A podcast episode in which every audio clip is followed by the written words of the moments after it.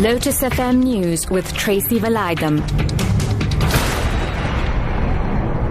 Good afternoon. President Jacob Zuma has called for a joint effort between government, business, labour to address youth unemployment. Zuma was speaking at the National Freedom Day celebrations in Pretoria.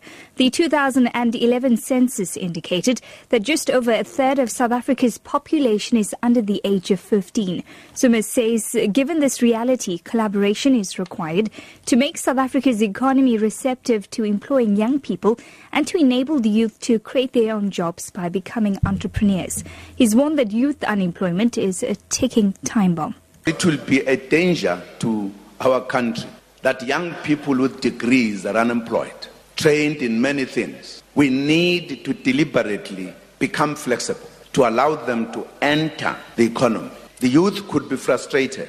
They can begin to do anything. They could be misled by self centered people. So we need to be seen to be working on that one. President Zuma also used his speech to condemn the recent xenophobic attacks once again. He's named the three South Africans who were among the seven people killed in the violence. They were 22-year-old Ayanda Dlamini, 14-year-old Thabo Mzobe and 29-year-old Sawenkosi Dlamini.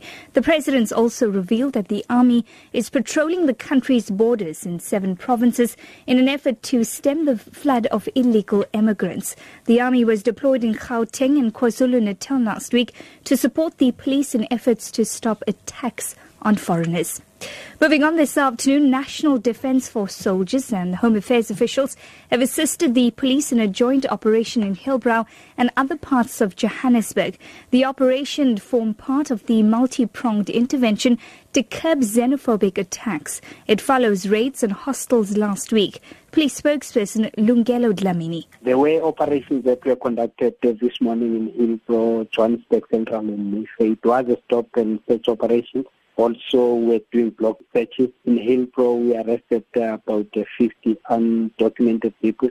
They will be processed by the Home Affairs officials before they are taken to Lindela. These operations are continuing. Uh, we are using the same officers that are monitoring the attack on uh, foreigners now. President of the South African Football Association, Danny Jordaan, says former Bafana Bafana star John Shoes Moshoeu played a significant role in helping South Africa to rise to the top of the continent in 1996. He says Bafana's world rankings also improved at that time, with Bafana moving from number 93 to number 19 in the world.